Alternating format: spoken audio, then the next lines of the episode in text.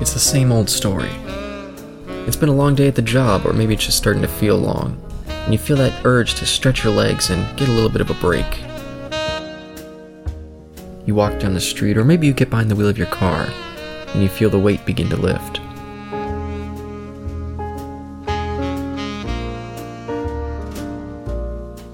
You walk through the doors, and the sound of the place starts to clear the air. You get a table, you order your drink, you listen to the sounds of the bar, and soak in the conversation.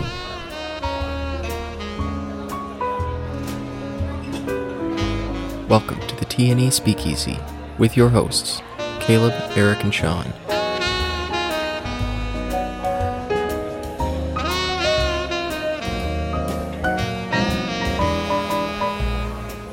Listen in as they discuss the 1990 film The Exorcist 3.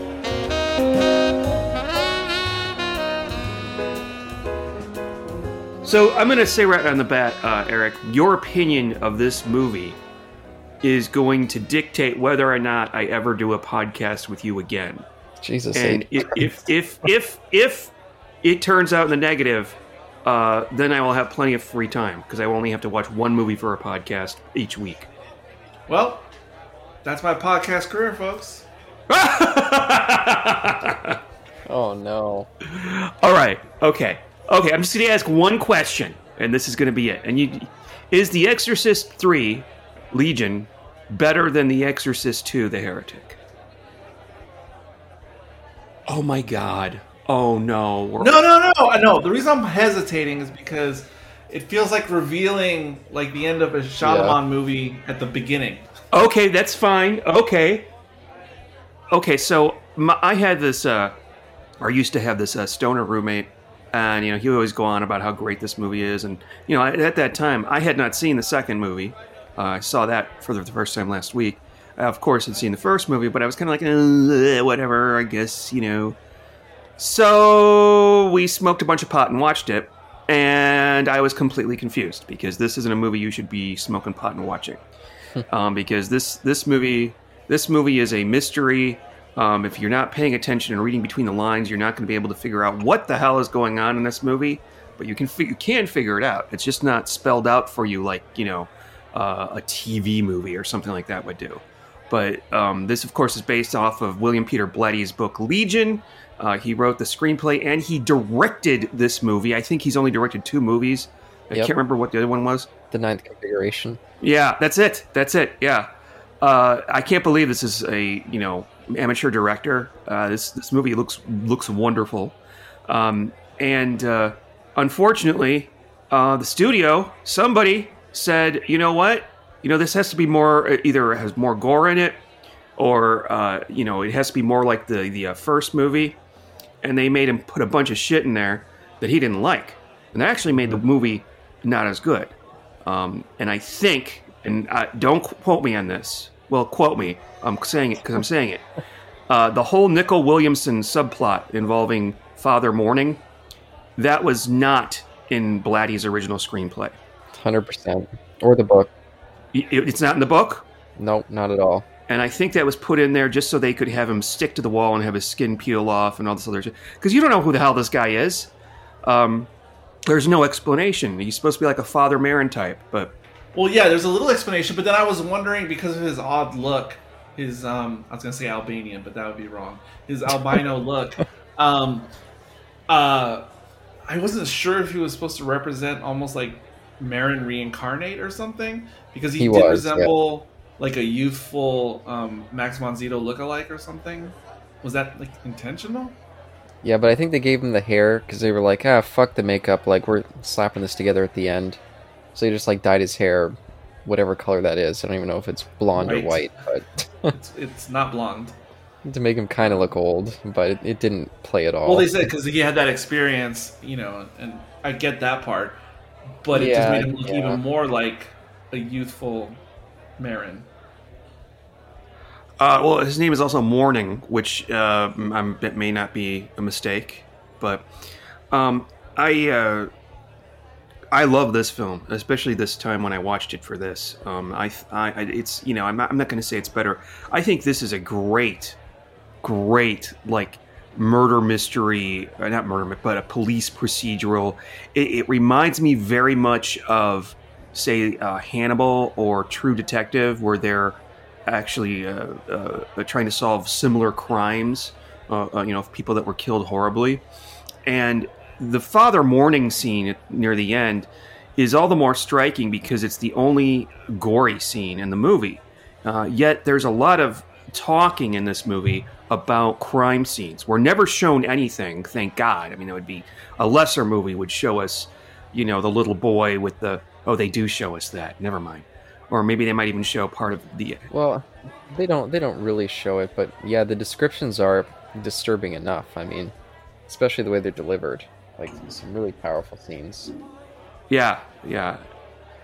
And uh, there's there's scenes in this like in the confessional Oh, where uh, the sec the second victim um, is listening to a lady do her confession, and she's like, "I cut the girl's throat." It oh my god, my fucking skin crawled. That effect Mhm. was horrifying. I mean, it was just a, it was just a voice. It was a noise, and that's that's where this movie really crawls under my skin. And I think it kind of shits the bed at the end um, when it comes to uh, putting um, uh, what's his name, Jason Miller in as Father Karras. I I don't understand why they would go. I mean, I understand that Karras is in uh, Brad Dourif's body, like it was transferred into him when Karras died at the end of the first movie, and you know, but some is is is George C. Scott seeing Karras or is he seeing Brad Dourif? I, that that that I found confusing. Yeah, he's always fun- seeing Karras. Okay, okay, but everybody else sees Brad Dourif. hmm And uh, fun fact: uh, Jason Miller, I think this must be his last film, or maybe one of his last films. He, and this I learned from Joe Joe Bob Briggs did did this, uh, which is no longer up on Shudder. Uh, uh, uh, Jason Miller was suffering from wet brain at the time. Do you know what that is? No, no clue. I heard about this, and I'm like, I'm not gonna. I'm, I, I have that. I think I have that. He drank so much that he actually suffered brain damage, and he had a lot of trouble um, uh, uh, uh, remembering his lines. So they had to help him out. It was almost like he was an Alzheimer's patient or something. Yes, I think Sean has this. Makes you think of uh, Richard Burton in the last movie. yeah, yeah. Um, but Brad Dourif, my God, this you know, I this is the best Brad Dourif movie I've seen. And by the way, the man turned seventy one today as we record this, March nineteenth. It's the nineteenth. Nineteenth, yep. Yeah, it's the nineteenth. He's spectacular in this, and some of this is because they alter his voice a little bit, but he gives an Academy Award worthy performance in this. Yes, I, I was gonna say to reference because we reference Cuckoo's Nest in each one of these. Like, I think he was just nominated. That is correct. I don't think he won, but he should have been nominated again for this because yeah, powerhouse performance. Yeah. Just just stellar. And my, my, my knee jerk reaction to that is no, they wouldn't nominate for a film Ah. like this. But that was the year Kathy Bates won Best Actress for Misery. So hey, who knows? Yeah, and S- Silence of the Lambs a few years later, which Yeah. is very similar to this movie. Yeah. of This is like one year later, oh, was it? Oh yeah, ninety one. Yeah. Yeah. which struck me that that came out literally a year after this uh, because of the, the similarities. Yeah, for whatever reason, I always think this is 89, but yeah, 90. Well, that's the other thing. Silence of the Lambs came out a year later, but feels like it's a movie like seven years newer uh, than than Exorcist Three. I'm not saying it's a good or bad thing. I'm just saying it's something I thought about. hmm and uh, George C. Scott is fantastic in this. I'm not a big George C. Scott fan. I think maybe I've just seen Patton and that's it. But Uh, Yeah, what's funny for me too, because I am a big George C. C. Scott fan. wait, I mean Doctor Strangelove, right? That exactly, Doctor Strangelove is my favorite film. Sean's seen that. oh yeah, but I, I think he kind of steals the movie in that as well as this. And I also see the Hindenburg, which for whatever reason I have a weird thing with that movie. I really like him in that too. hey, yeah, it's all good. I don't know nothing about that movie. Academy Award winning Hindenburg. Wait, that won an Academy Award? Yeah, Oh won my Best God. Visual Effects. Hey, Suicide King, Su- Suicide Kings won an Academy Award. Oh my god, Unless really? you're, unless you're talking Wow. about the original footage, I don't really remember that movie. Hidden. It came out in 1975. It's I, I've never Oh, seen okay. it. yeah, horribly baffling because all the lead characters are Nazis, right? They walk around in Nazi uniforms, Tell me more. but they all speak English. They all have American accents, like Valkyrie. And they're portrayed as just like normal, like, oh yeah, we're just going around, hi, Heil Hitler, you know.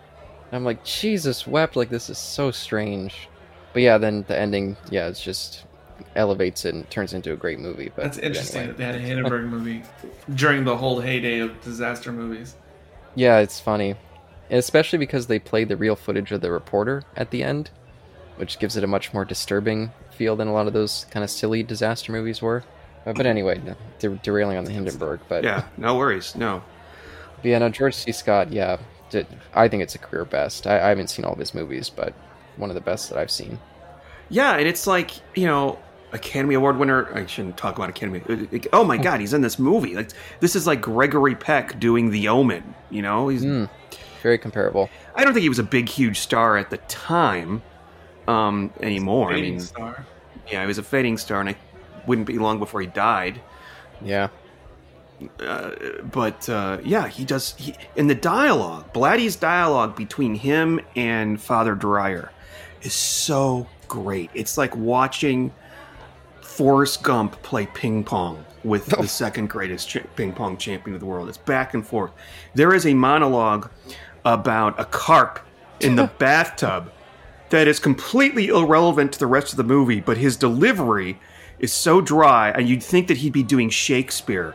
But he's like, oh, he, I, there's a carp. I can't even do it. I can't even do it justice. Oh, that's good.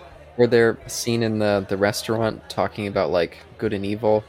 yeah. kind of uh, yeah some really stellar stuff and it's such a shame too because those scenes are also in the book but they're terrible in the book everything in the book is terrible and it's crazy to watch the same lines that i hated in the book be done so brilliantly in the movie it's such a weird kind of juxtaposition Yeah, and uh, Ed Flan- is it Ed? it's Ed Flanders, right? yep That plays uh, Father Dyer. Dyer. Um, I remember him as a kid from a show called Saint Elsewhere. He was on. Do y'all remember this? i never saw it Never saw Okay. it. Yeah. Um, I remember him from that. I remember his delivery on that mo- in that show, if memory serves, was exactly the same as here. Like it was all this really dry, you know, poking wit. Um, and by the way, his death in this was kind of sad and shocking. Uh, I didn't expect yeah. it. especially the scene afterwards when there's that great moment when uh, uh, Kinderman's explaining about the Gemini killer and all the. He just has that kind of blow up where he starts to break down and cry and like yells at that Mhm. one dude. Again, very very good job by George C. Scott. Yes, yes, excellent. And of course, there's uh, I can't remember the doctor's name, but it's Hershel from The Walking Dead. I'm I'm watching this and I'm like, this guy looks so fucking familiar. So I grabbed the IB, IMDb app, and or I grabbed the phone and opened up the IMDb, IMDb app, and I'm like, oh fucking shit, it's Hershel. He really kind of creeped me out in a way because like he kind of knew what was going on. He was always holding a cigarette with his arm crossed across his chest. And I love he would that. never smoke the cigarette except in one scene. And there's just this bizarre. Every character in this in this movie is bizarre. Uh, Mhm. there's a scene where they're in his office, and uh, there's all this like voodoo and tarot shit everywhere. Topless chicks on the wall. Yeah, yeah, yeah. You would have thought a memo would have been out, but he's like, it was the '90s. there's there's there's newspapers piled everywhere, and uh, Kinderman Kinderman Kinderman says, uh, "Oh, uh, are you? Uh, is there a paper drive?" He goes, "No, I um keep them and I re- throw them away when I read them. I I like the science articles; they're good." And he's saying this as he's taking out a new cigarette and then lighting it with the old cigarette. Yeah, it takes like forever to put it out. Yes, yes, and he's doing this dialogue. Oh, it's just so Yeah, all so the neat. stuff you're talking about, the oddities with some of the characters in the scene and the, the set design you're just talking about, it's like this weird um, David Lynchiness. Uh, Yes. oh it's yeah, like a little Twin Peaky for me. Oh, which again is not bad, but it surprised me. I love that he was like reading from like a prepared script, and he forgets the line halfway through and has to like peek down at it. But when That's the, so that, what's what's so genius about that shot is they pan over all that weird stuff in his office, and you think that he's talking to Kinderman, and then when, when we finally get to him, we're like, oh, he's trying to rehearse a script. Why is he doing that? You know. Mm-hmm. Um, and then we have to talk about probably one one of the top three jump scares of all time, and that's when the nurse gets it, and uh, she gets it because, well, the minute that she go, there's a there's a, a fake scare uh, with a guy in the other room. I think there's ice popping or something, and she thinks. Yep. And she goes in there, and there's this idiot in there. And he's like, "You woke me up again. Why are you waking me up? Who are you?" And she says her name is uh, Yeah, Amy Keating. Amy Keating, and then you instantly think, "Kay, she's going to be next to go," and of course she is. And it's and it's a it's a horrific scene, but it doesn't show anything. That's what's so neat. And Brad Dourif had like said Amy too at the last uh, last scene that was in prior to that. Oh, real? Oh, he did. Yeah, it was like he was like about to fall asleep, then he said Amy right before he passed out. Huh? I did not catch that. Um, but before we get too far away from Hershel or um, Scott Wilson, was it? I think so. I think that's correct. I watched the Ninth Configuration in prep for this movie. I'd always meant to see it, I just never ended up seeing it. But he's in that. He's playing k- kind of the lead character, but it's the astronaut from The Exorcist. If you guys remember that character, Mm-hmm. yeah, the Ninth Configuration is kind of like a spin-off to this movie slash that book. Really? Yeah, it's I, I can't say it was a, a great movie. Yeah, a whole bunch of the cast in this movie's also in that movie. Like um, uh, Ed Flanders was in that, Jason Miller, and um, there's like a cop in this who's always wearing sunglasses, and he was in the Ninth Configuration as well. He has this really funny scene where he dresses up like a nun and tries to exercise a vending machine. So it's a, it's a real strange movie, but but yeah, Scott Wilson definitely. Um, if you like him as Hershel, I think he's really good in that flick. He's probably the best part of it. And he was also great in um, in the Heat of the Night. If anyone's. Really? Yeah. Really? just Huh. strange to think because that's such an old movie. Like, but he was, uh, I guess he goes back pretty far.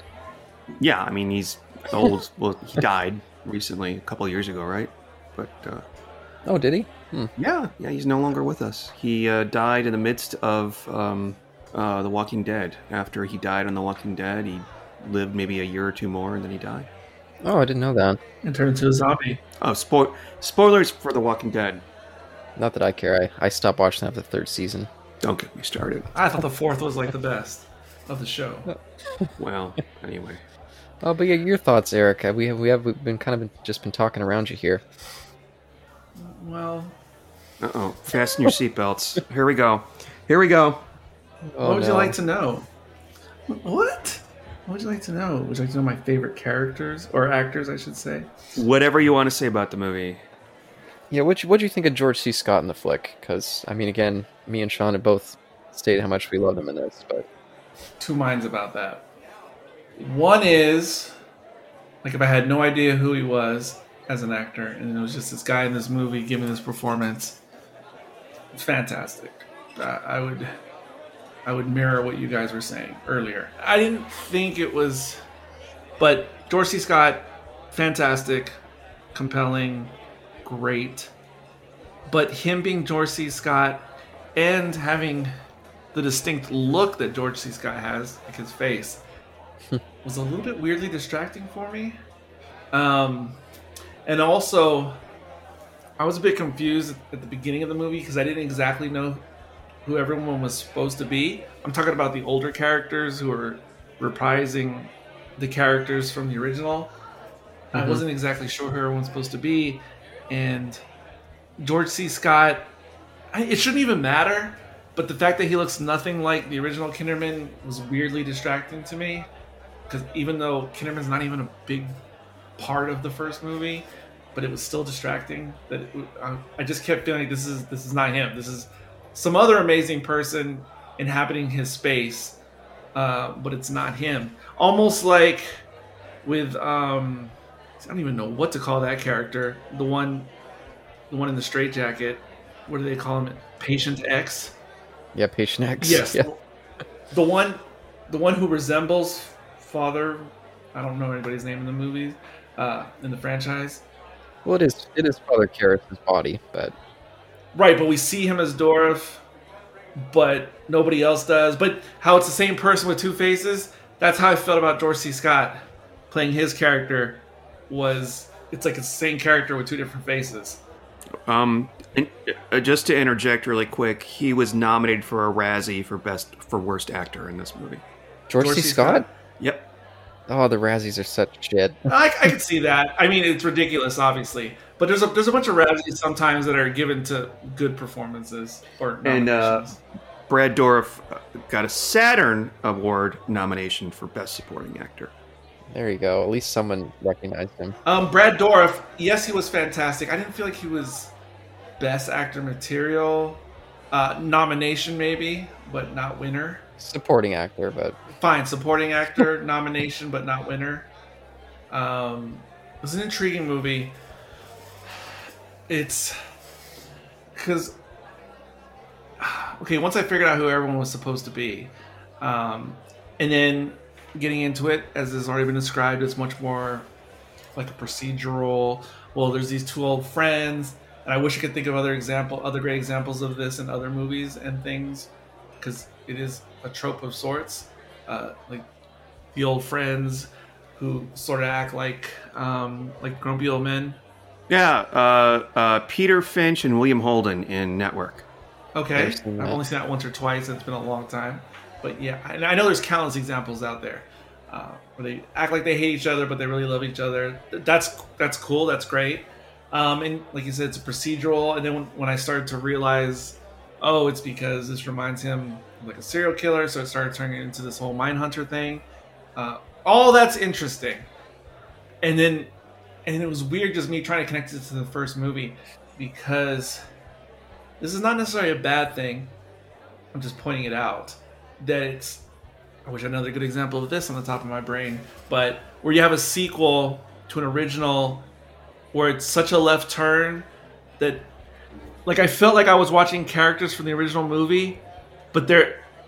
If this was a television show, this is a whole new episode, and they're like like like, like the X Files. Yeah. like they're on a whole, Sculder, Mully and Sculder, Mully and uh, Mulder and Scully. they're Yeah. they're on this whole different thing now. So forget about last week. Like this is a new episode, and we're just carrying over some characters. So this was not supposed to be The Exorcist 3, actually. This was supposed to be Legion. Um, and the studio butthead said, no, no, no, it's going to be The Exorcist 3.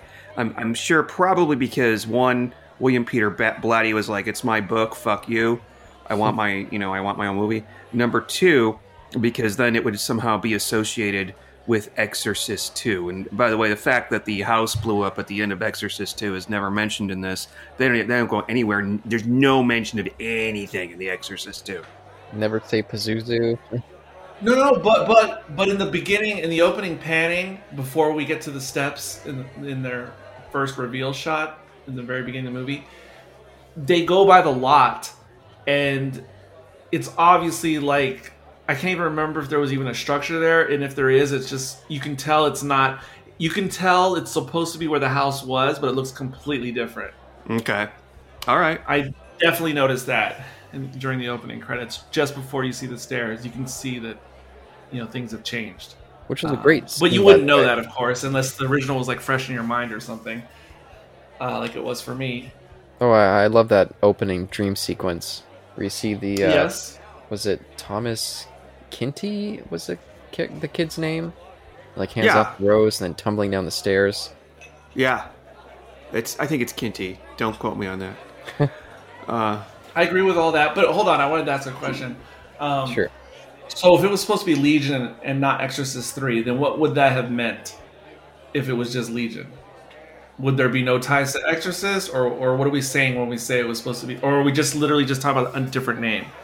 Well, it'd be more like the ninth configuration because the ninth configuration, because that astronaut character continues on, and it deals with a lot of themes of religion versus evil. You could kind of look at it as like a spiritual sequel to The Exorcist in some way. okay, but ways. even that one, So Legion would kind of be the same thing because there would there's no Exorcist in the no, book. but even Ninth Configuration. So does that is that in the same universe as the events of the first movie, or is it not? I- I'm still not clear. Yeah, because Regan or Reagan, I, I don't know why I say Regan. um, she tells that that the astronaut, "You're gonna die up there," and that Okay. kind of makes the astronaut lose his lose his mind, and Okay. so he like sabotages the uh, ship and like goes into this crazy asylum with all these military people. And so you can kind of look at it as a sequel to The Exorcist. Is, so is it inspired by, or is it actually in universe? Because I think we were talking about this offline, and I can't remember if it was with Caleb. I think it was with Caleb offline.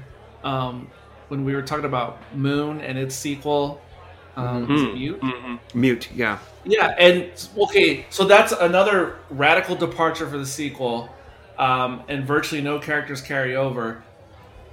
But it is implied that yes, this is the same universe, you know, even though it's a whole different situation. So is it like that or not like that?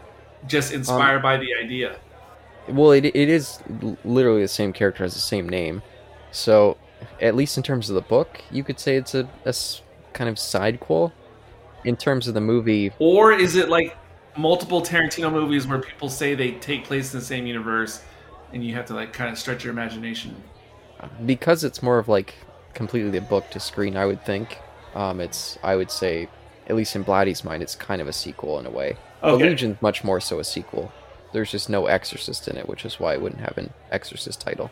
Okay, Okay, I'm starting to understand.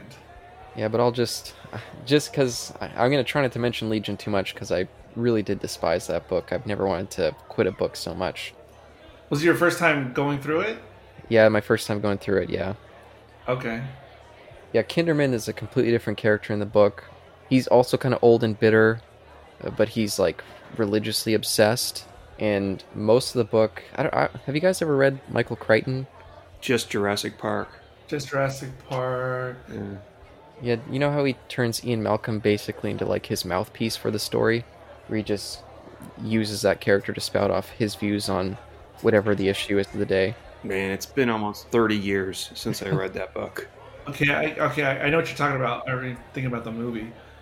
Well, the, it's completely different in the movie, but Kinderman is basically William Peter Blatty, kind of discussing his views on religion and specifically how religion makes sense and science doesn't make any sense. He repeatedly s- says in the book that you have to be a moron to believe in evolution, and he like says all his. Weird... Wait, so is that bad on its face, or because of what his thesis is, or bad on on its face because of its execution in the book? It's bad on the thesis because his views on science are complete misconceptions that don't make any sense. Right, but see, and but... bad on its face in terms of he halts the book for forever to just go on about these things. Like nothing happens in the book until maybe the last 50 pages, I would say. The way you describe it, though, it sounds interesting to me. The bit that you just said you didn't like. So that's why I'm wondering what I would think if I actually read it myself. Because uh, it sounds interesting conceptually, not because I agree with it or anything, but just because I'd like to hear what someone says, even if I determine them to be completely wrong about you know the argument they're trying to make, it still sounds like it'd be interesting to see how someone write that. Which is weird because you saying all that reminds me of the first thing I was going to say that this reminded me of. Uh, speaking about how it's it has like a weird connection to the first one, but not really. Uh, which is uh, the example I was going to first start with was um, some years ago. I think when the movie came out, I read Ender's Game, the original novel, and then I read the one that comes right after it, the novel that comes right after it. Uh, I can't think what it's called, but it's the second in the series. And I, I read the first, I saw the movie first, and I thought the movie was super interesting. And if you haven't seen it or read it, it's almost like Harry Potter in space in a way, like a sci-fi. There's mm-hmm. no magic or anything, but it's like a Harry Potter in space. Um, and it's, I thought that was super interesting. I thought, and it has like a toys toy soldiers military school type vibe, which I thought was interesting with all the details and everything. And I thought, wow, that was a great book. Um, now I want to read the second one. And, and it's that same situation where it's like, okay, I recognize that character, but this is a completely different setting, a completely different story. Almost doesn't resemble the, first in any way, except that we had the same uh, protagonist. But everything's changed and it's a whole different type of story and everything. And, and it, I didn't expect that uh, out of the second book, but I still like the second book. It's just if it wasn't for the character's name being Ender, I, I would almost not even think they were connected.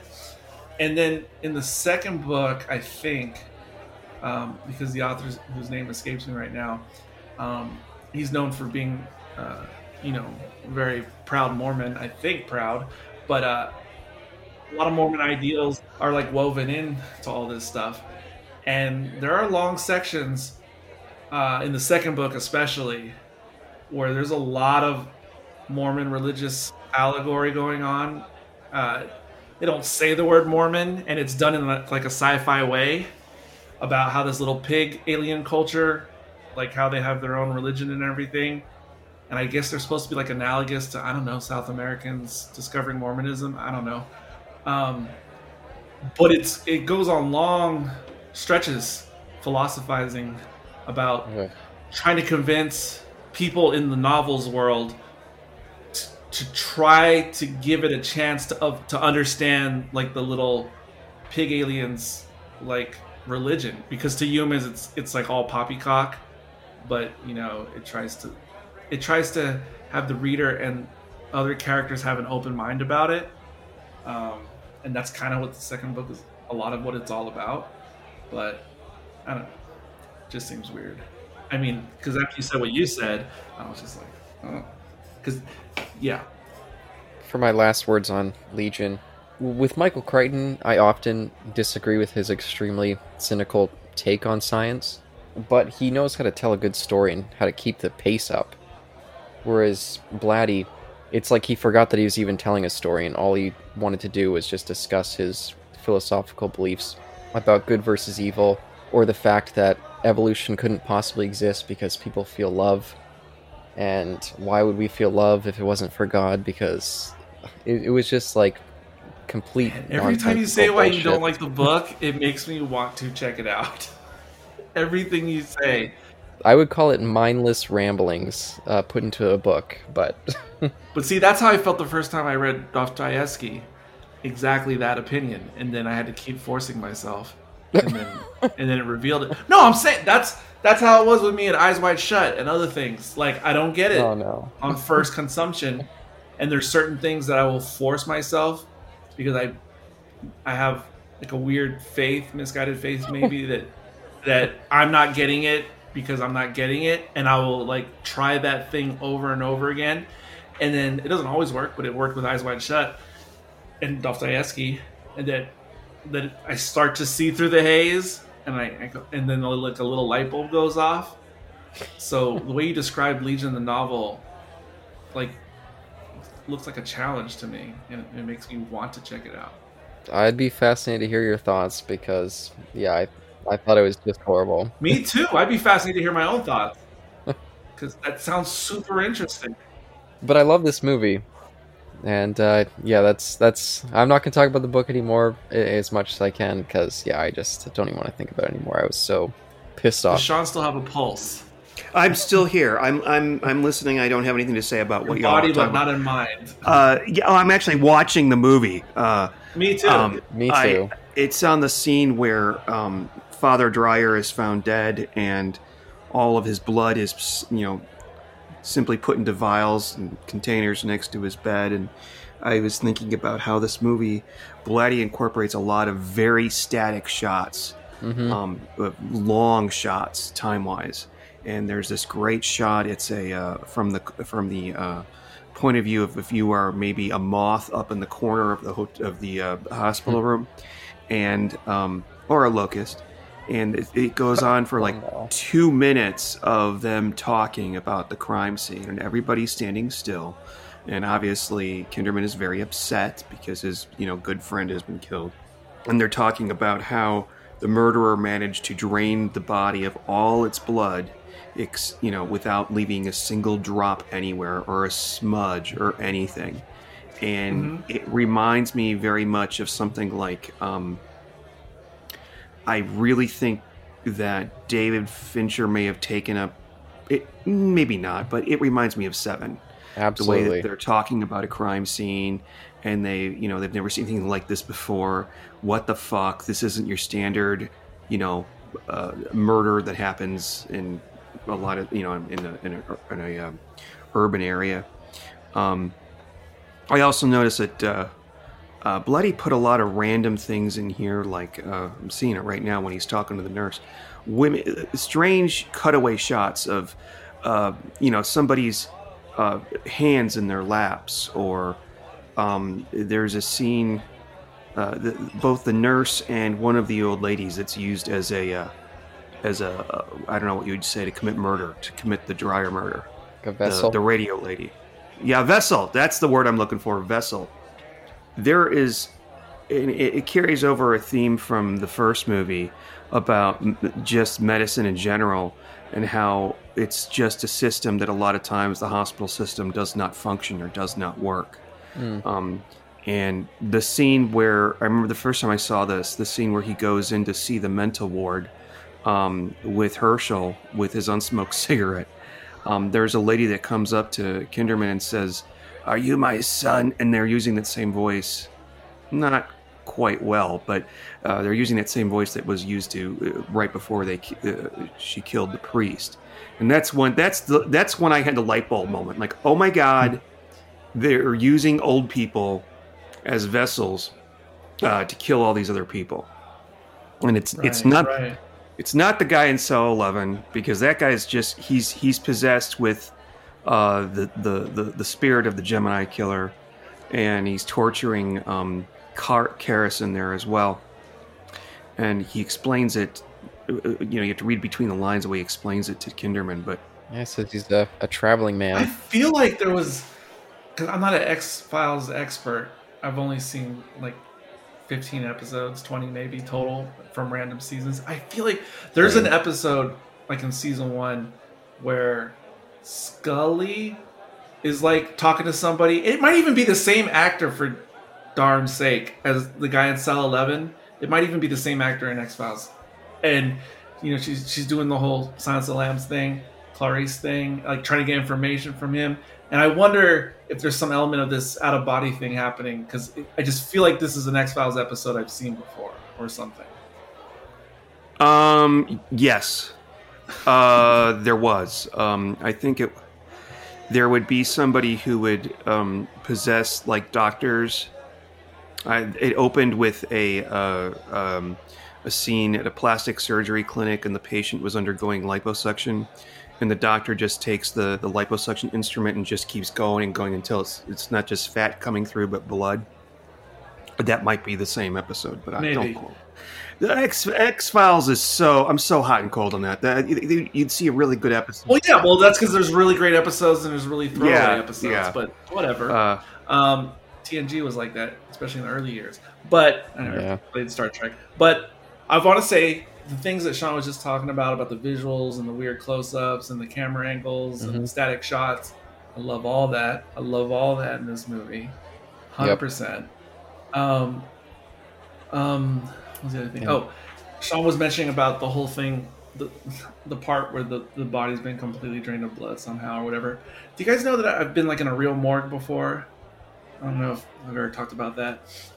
And been in a real morgue, and I've seen real uh, corpses hmm.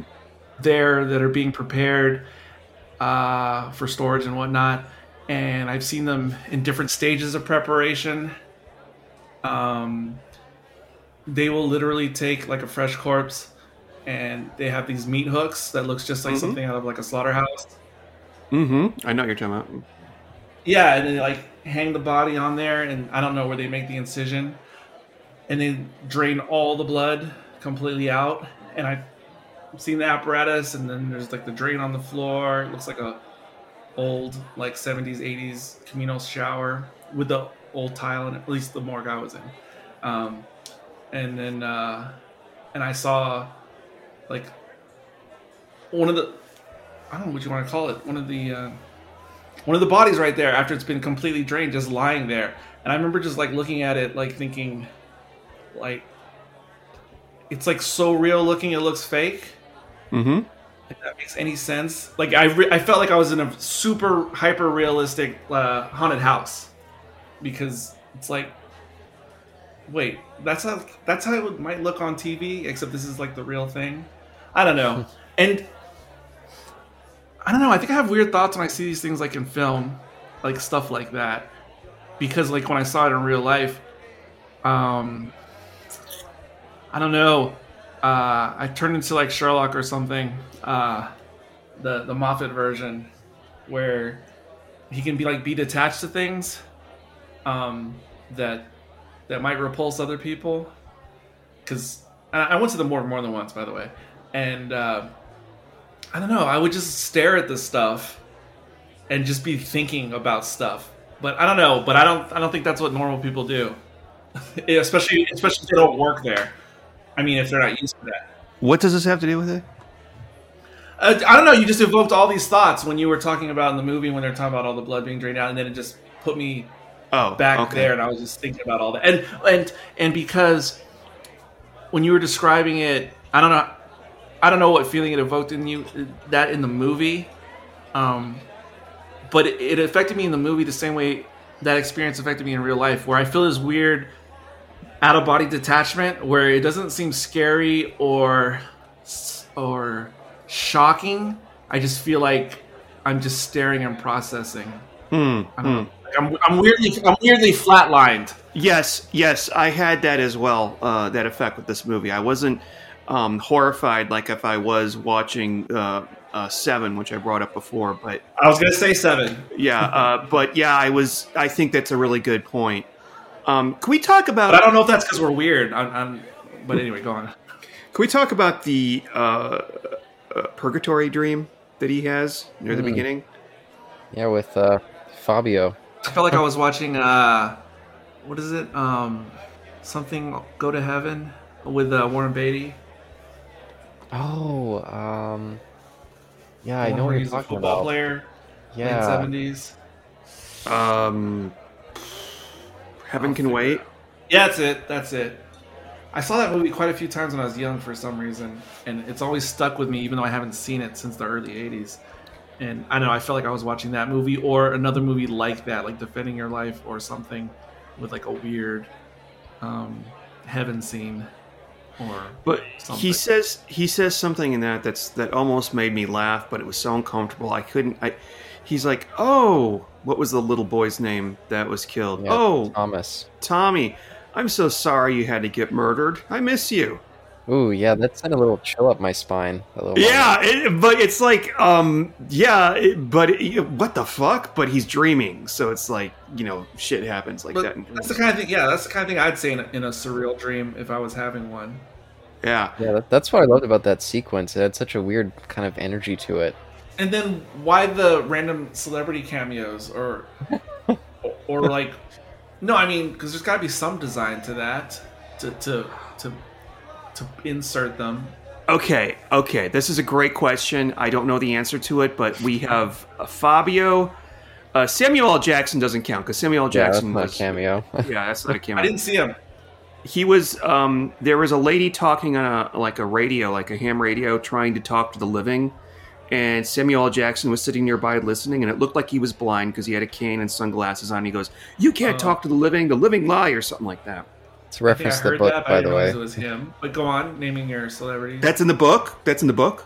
No, it's it's a reference to the book. They go on this gigantic tie. Uh, what's the word? Bunny trail about uh, the dead speaking to somebody through radio, which ultimately amounts to nothing. So, but anyway, Um, and Fabio, Pet, is it Patrick Ewing yes, yeah, it Patrick is. Ewing's That in is- there.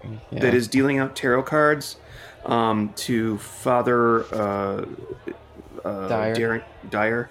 And eventually, near the end of the sequence, he's holding out. He's he's putting out just the Hanged Man, the Hanged Man, the Hanged Man, um, which is actually in uh, uh, Mhm. Dr. Hershel's office. The, there's a picture of the Hangman in Dr. Hershel's office. I did not go and look up what the Hangman means in tarot, uh, in the tarot universe, um, but, but I should know that because at one point I was studying that. But I kind of like I don't know. I had to work and drink and all that. uh, I love so- the I love Patrick Ewing's wings though. I was like, damn, those look awesome. Yeah, a throwback Yes. to Barbarella. Yes, yes, yes. it was that was really neat. And when the dream begins and, and he goes to the doors, those big double doors, and they open up, uh, those double doors can be seen later on in the movie when he's having the argument with the psychiatrist in the office in the hospital.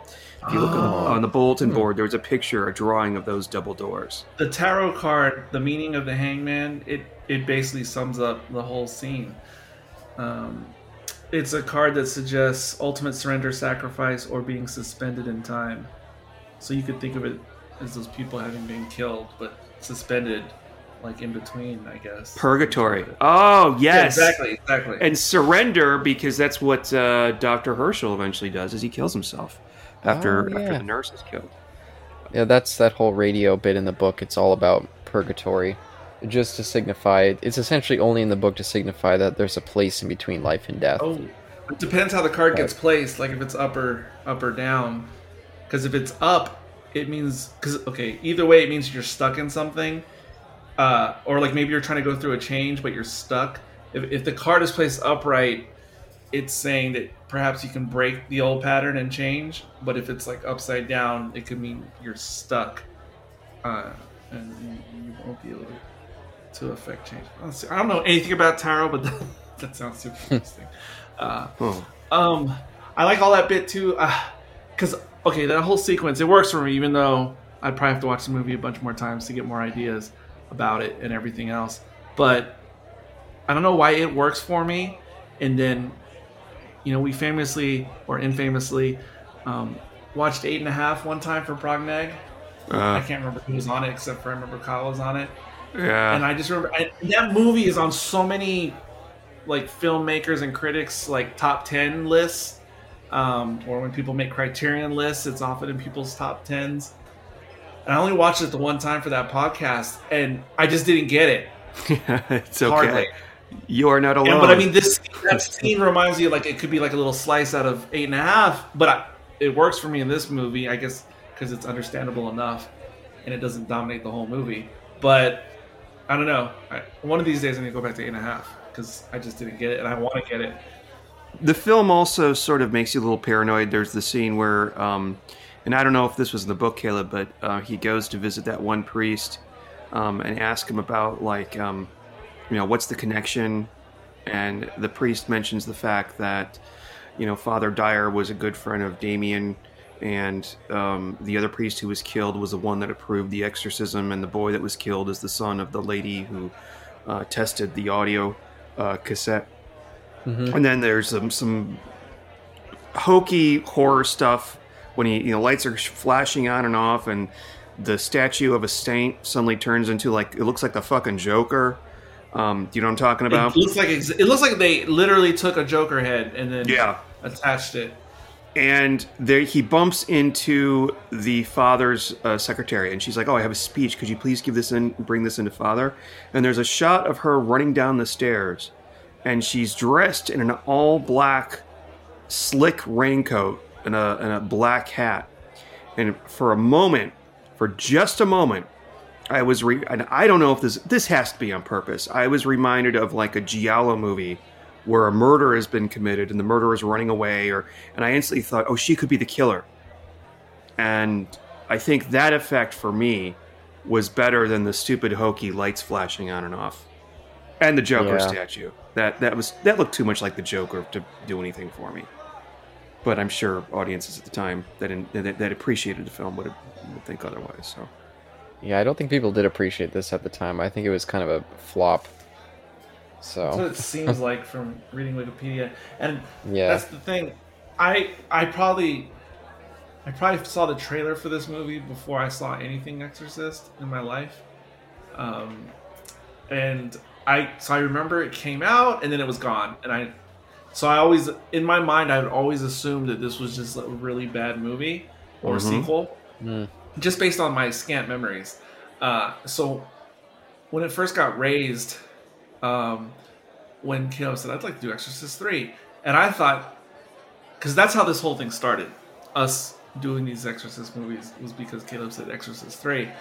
And I thought initially in that split second that his motivation was maybe this is like some schlocky uh, horror movie and that's why he picked it. But then he said he liked it so much. And then when Sean got into these discussions of us potting, and he said that he loved it. So then that's why I was kind of confused because I just assumed or always thought it was a really bad movie. No, absolutely not. This is this is probably one of the best horror sequels ever. Um, hmm Horror sequels. Uh, I'm not talking about drama sequels. Not that there's a lot of them, like The Godfather, but uh, y- I'll just add, I also had just assumed this was crap because I'd seen The Exorcist as a kid, and I'd seen The Exorcist 2 on TV. I don't, I don't think I ever watched it all the way through because it was so bad. But every now and again, I would like see parts of it and be like, "Holy crap, this is horrible!" And so I just assumed The Exorcist 3 must be just terrible as well. And yeah, yeah. I didn't see it until 2017 when I did that big watch through with all the movies, and I was blown away. I think people just generally don't like the late 70s vibe in anything or most things. no, no, Eric, stop defending the movie. No, no, no. I know there's other aspects that people can harp on on that movie. I get it, but I still mm-hmm. think that that sets a bad table, like right off the bat, for a lot of people. I think, ah. and then it gets into what it gets into, and, and because people already have a bad taste in their mouth, I feel like they tumble down that. There's a Um, lot of brilliant but- stuff in the late 70s. But that late '70s Yeah. aesthetic weirdly drew me in the first time for whatever reason, and that probably shaded my things. So, oh, look, look at the Hangman upside down. Oh, we're not all watching it in sync. no. But when we get to um, smoking doctor's office and he's admiring his own portrait, there's the upside down hangman right next to it. Yeah. I love that he has his own portrait in his room. what a fucking asshole. yes. Oh, jeez. I have one in my Let's- office right let's- now. It's like uh Oh no, I'm like- sorry, Eric. I'm, I'm not in my office right now, but when I get, I mean, at work, I will send you guys a picture. of Oh a picture dear. of me. Okay. Do you do you in my stare at it as you smoke a cigarette in your office? Oh my gosh.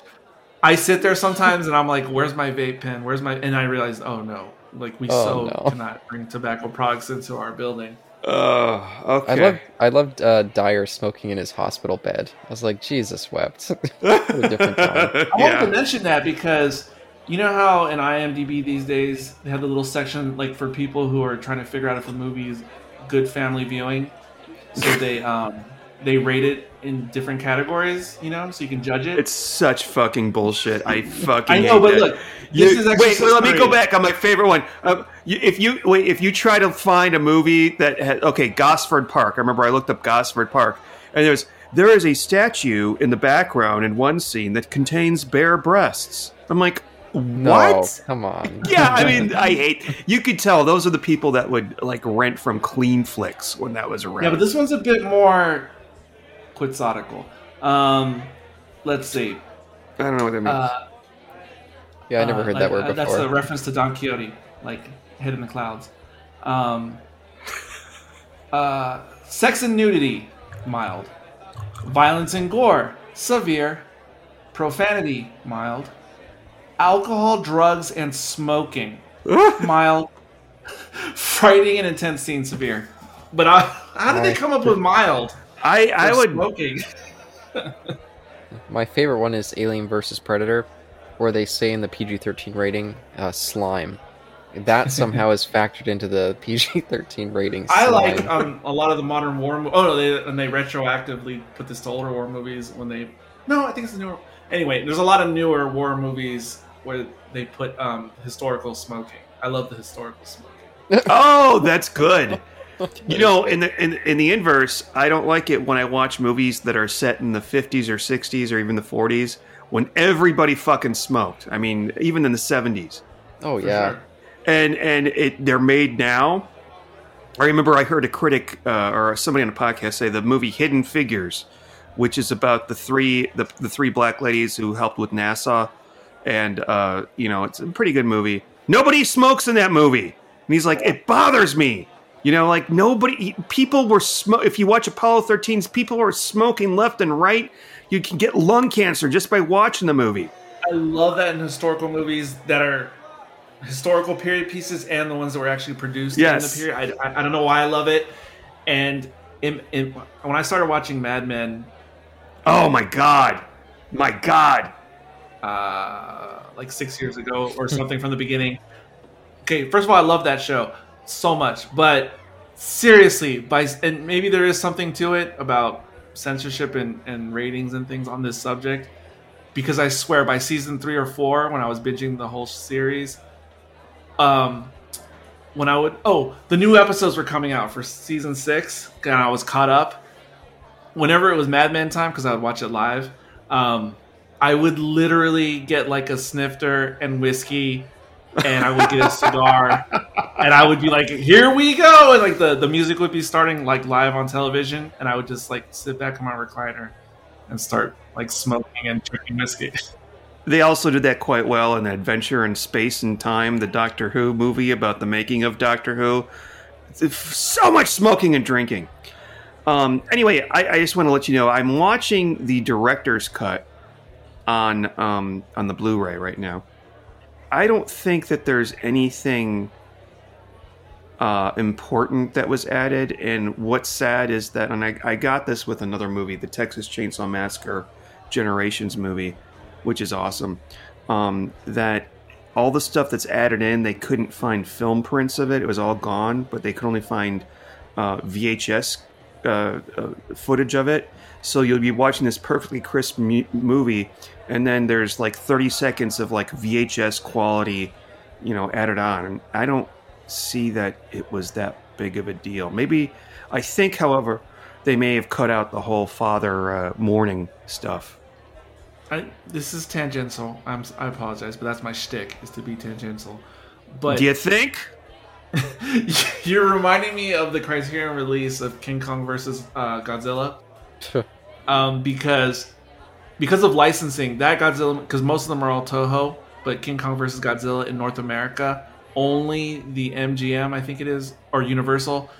That's the only version allowed in the United States. Uh, you're not you're not supposed to be able to import like the Toho version. Um, to, and of course, it's a, it's a, it's the American cut, kind of like the original Godzilla. How there's like the American cut that's altered um, for to be more Americanized um, with some inserted American characters. Well, that's kind of how the MGM Universal version is, but it's not even listed on like the liner notes on the outside of the Criterion set. It's like a secret special feature on the bonus disc that's not even listed that yep. you get to see the Japanese version for like the first time. And I guess the way they get around it uh, is the all the footage that's the same from the American version looks pristine, Criterion cleaned up, and then when you see the the cut bits that they've added back in from the Japanese version, it converts to like low quality VHS sort of. Uh, it is jarring, for sure, and it happens a lot because there's a lot of Japanese stuff that's cut. But at least you get to kind of get a taste of the original, which has a very different flavor. It's more, it's like more, it has a more serious tone in the Japanese version yes. than the American version. Much better too. It blew my mind when I discovered that because when the first when the set came out, I was pretty disappointed that it didn't have that. blew your mind. It really did. I was disappointed too. Yeah, because yeah. I'd wanted to see it for so many years, and then one day someone just on an offhanded comment mentioned it in one of my Godzilla groups that that was on there. I was like, holy fuck, and I immediately watched it. But, but anyway. All right. Sean's gone to comatose again. We got to resuscitate. No, no, no. Oh, okay, yeah. Well, Godzilla is not my. So you know, at the end of the movie, where um, they're in the graveyard and they're I don't know what they're doing. It's not really clear. You know, the final shot of the movie. Well, aren't they laying the body to rest? And, yeah, and, and just paying their last respects. Yeah. Well, in the in the in the director's cut, that is in the middle of the movie before Kinderman starts talking to Brad Dourif and they are actually exhuming Karras's body for some reason. Um, and the reason probably I can't tell from watching it without any um, any uh, subtitles or dialogue. So either Karras, uh, I, am willing to bet that Karras's body was missing from his grave, um, because at the end I I got the idea that they were burying Karras for good. Oh, see, see, so so Karras is the father from the steps in the first one, right? Because yep. I don't know anybody's name.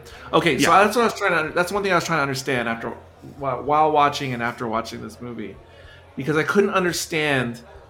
Because I was like, okay, he died, right? This is what I'm thinking. He died at the end of the first movie. So then I thought, is this some random guy that was picked up under the bridge, and he was somehow metamorphosized to look like him? Um.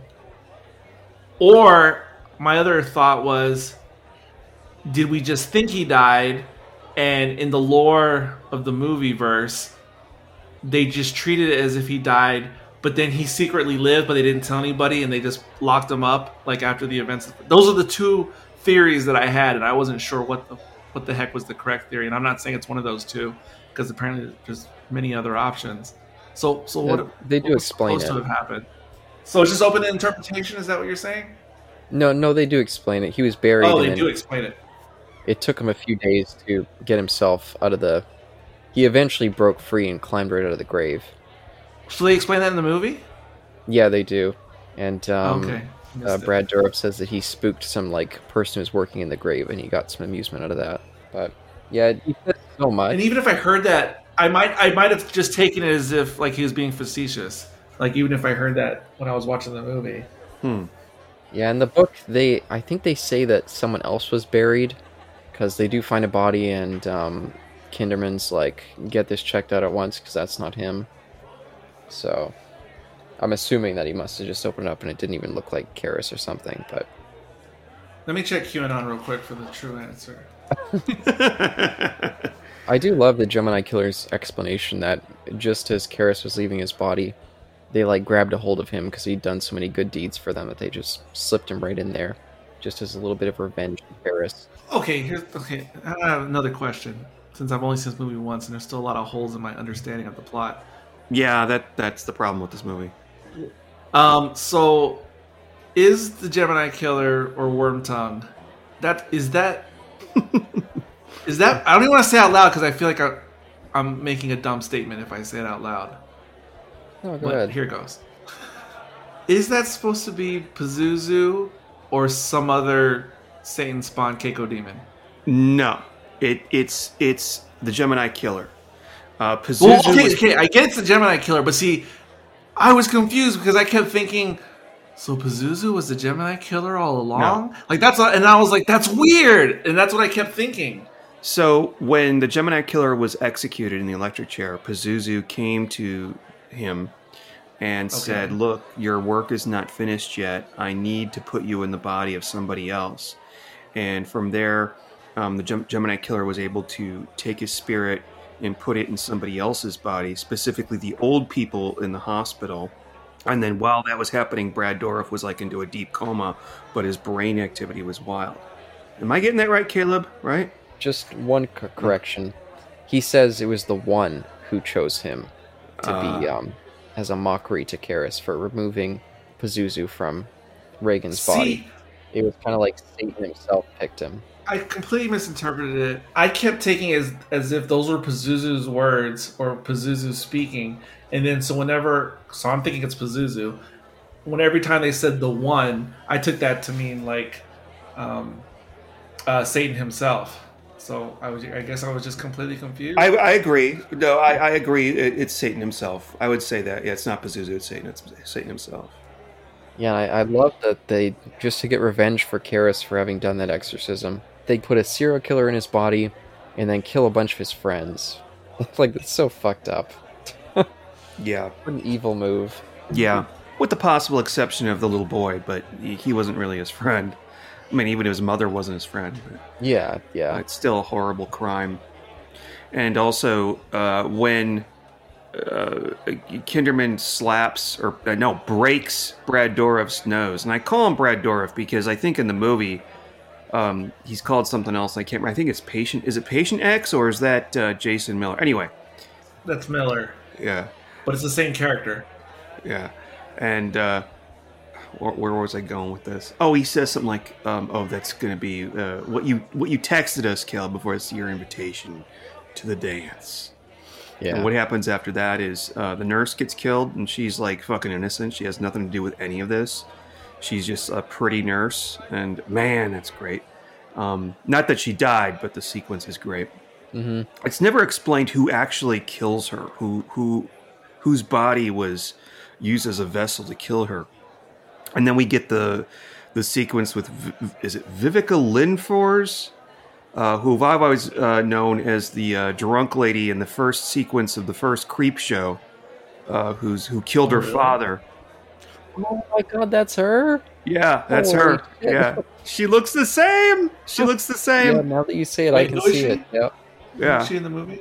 Uh, in the very first sequence, Father's Day, uh, she was the one that Mhm. uh, returned to No, her no, father. no. In this movie, Yeah.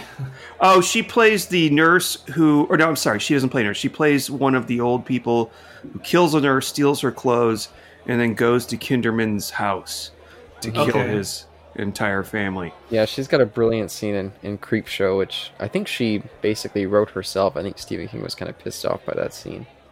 she rewrote all the dialogue. Yeah, she gets drunk and she's yelling at her father's grave, and you know, and then his hand pops up and he strangles her, and yeah, Stephen King used to chill out with all that stuff about people reinterpreting his material because I feel like Yeah, that's he standard does. practice. yeah, Yeah, the booze resurrects her dad, and where's my cake, Bedelia? yeah, yeah. So great. Uh, what I think that was Ed Harris's first movie, if memory serves. I may be wrong. You may, may have been something else. No, he was in a previous George Romero film, Knightriders. Have you have you seen Ah. that? No, no, no. Oh, it's one of his best works. Knightriders. Really? Yes, shocking. I feel like Caleb is a vessel who's possessed by an older soul.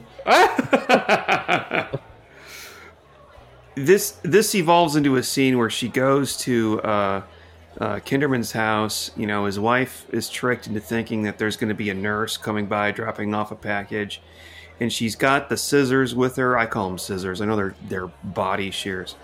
And, and a scene that I think is supposed to be kind of scary, but just comes off a little clumsy. She tries to cut off Kinderman's daughter's head, but her uh, halfway senile grandmother It was very evil, Evil Dead 2. Yeah, it looked fake, right? But oh, it it looked very Evil Dead 2, but I didn't hate it. Just like I don't hate Evil Dead 2 for some reason. I think because I saw it as a kid. So, fun fact about the actress that played Kinderman's daughter: she's dead. Uh, she died in December, like three months ago. That's super fun. Was it COVID? Uh, she died on New Year's Eve. Um, I wasn't able to figure out how she died, but um, she was only 53. So, a lot of people are dead in this movie. So, watch out, Brad Dourif. Well, most of the people are senior citizens, so that's too bad. I, I really recognize that girl. I couldn't figure out what I recognized her from, but you know what? I The the sassy older nurse. no, uh, Kinderman's daughter, Julie. I did recognize the sassy elderly, or not elderly, but the sassy uh, older nurse. But Well, older. I mean, to be fair, she's probably forty nine, like when this movie was made. But um, yeah, I meant to look her up. 'cause She's really familiar. I know she struck me as like central casting out of out of uh, horror movies like The Night Nurse or something. I mean, it's another very larger than life arc. Uh, no, uh, caricature. That's what I'm looking for. Yeah, I could see that. Which again, I didn't hate, but she seemed like almost as if how um, how uh, Hannah um, Daryl Hannah was like the crazy killer nurse in uh, Yeah, Kill Bill. yeah Kill Bill. Uh, but it, like just this out of, I mean, this wacky character, which I'm fine with. Just it's very interesting. I mean, all of it. I'm looking at her filmography. Um, the last thing she did was Love Shack in 2010. Um, hold on, I should I, I should be able to find uh, something that she was in. Every time I saw that older nurse, I'd always think of um, So I Married an Axe Murderer. For whatever reason, I'm not sure why, but That's a great movie. yes, More it people is. need to see that movie. It's like the the best Mike Myers. Oh, okay, okay. Uh, she played Rose in Death Becomes Her, which is probably uh, I thought you were gonna say Titanic. uh, let's see. Oh wait, Uh, yeah, Titanic. That's right. Oh, wow. I don't recognize. I feel bad. Oh, she was in four episodes of Roseanne. oh Um, yes, of course. That's where I know her from. Uh, she was, uh, yeah. I can't, I can't figure out. I think I, I just got a lot, a big like Cloris Leachman feel from her from, um, what's that movie? High Anxiety, where she plays, where Cloris, uh, Leachman plays a, uh, a nurse. Oh, she was in the American Graffiti sequel, more American Graffiti. What? There, there was a sequel to that? Jesus. Yeah, Christ, but- what the fuck? It's just like the sequel to another famous movie of that time. Rosemary's Baby. The French Connection. no. Whatever No. happened to Rosemary's Baby? yeah. No, there was this there was a movie that came before it that was a sequel to another famous original. Oh, I I think it's like whatever. Oh, maybe I'm thinking the sequel of the Last Picture Show.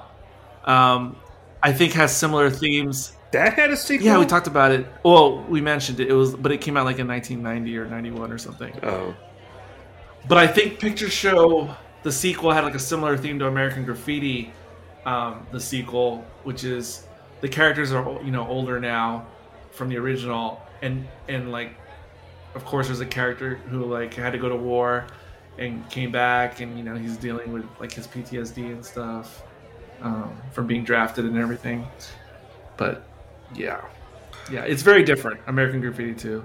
That's so strange. Wow. yeah. I, I think we got to talk about the end of this film. Um, I said earlier it shits the bed.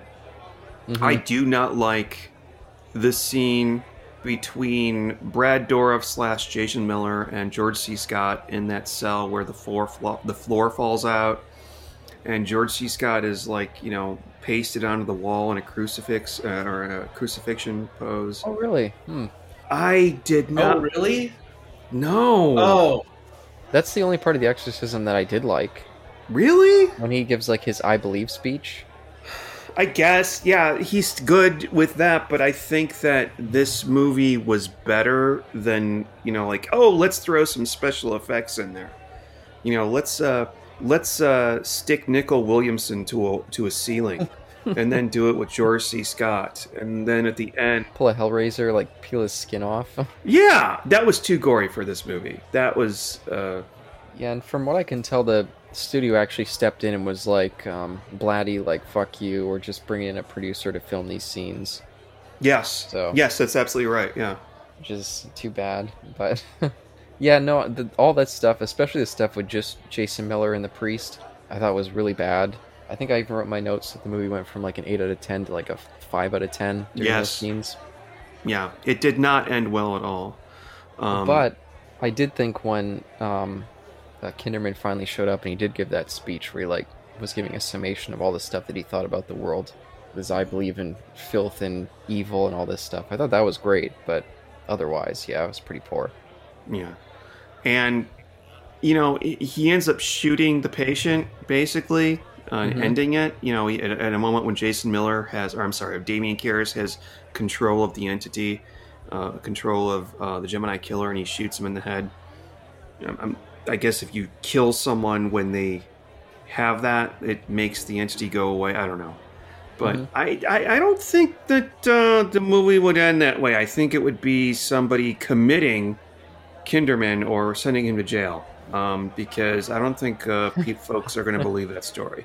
Ju- hashtag just saying. I don't know.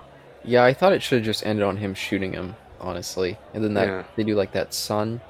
I thought that's how they should have ended it instead of Yeah. showing the grave site. I agree. I thought it was wonderful that Karras actually kind of brought himself back in the end. Because that doesn't happen in the book. Karras never comes back. He's just, when he died on the end of the steps, he was dead for good. But Mhm.